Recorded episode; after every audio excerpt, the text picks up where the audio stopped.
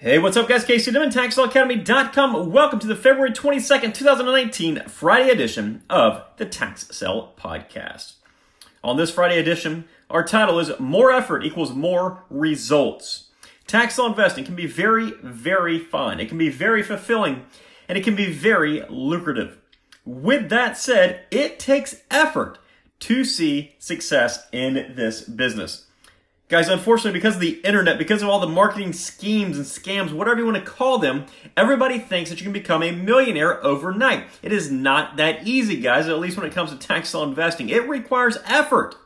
Now, once you know the proper systems, strategies, techniques, it does get much, much easier as you develop that knowledge base. But from the very get go, you must put forth the effort. And the truth is, if you want to continually scale your business and you want to have the right trend, every single day, you're going to have to put forth lots of effort. People are often shocked to find out the amount of hours that I work, the amount of effort that I put to my tax sale business, because I want it to continue to grow each and every single day.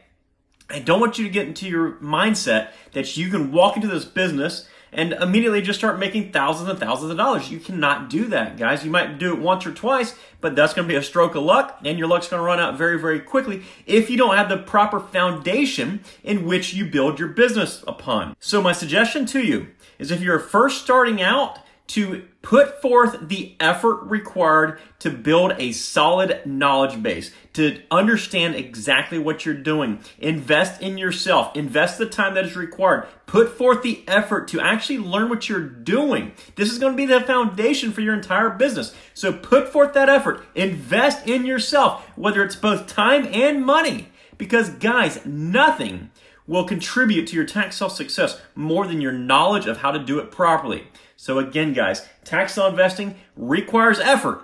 And I promise you, if you don't put forth that effort, you will not see the results you desire.